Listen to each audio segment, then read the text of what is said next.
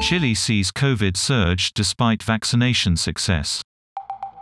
The country's vaccination rollout is one of the fastest in the world, so why are COVID cases surging?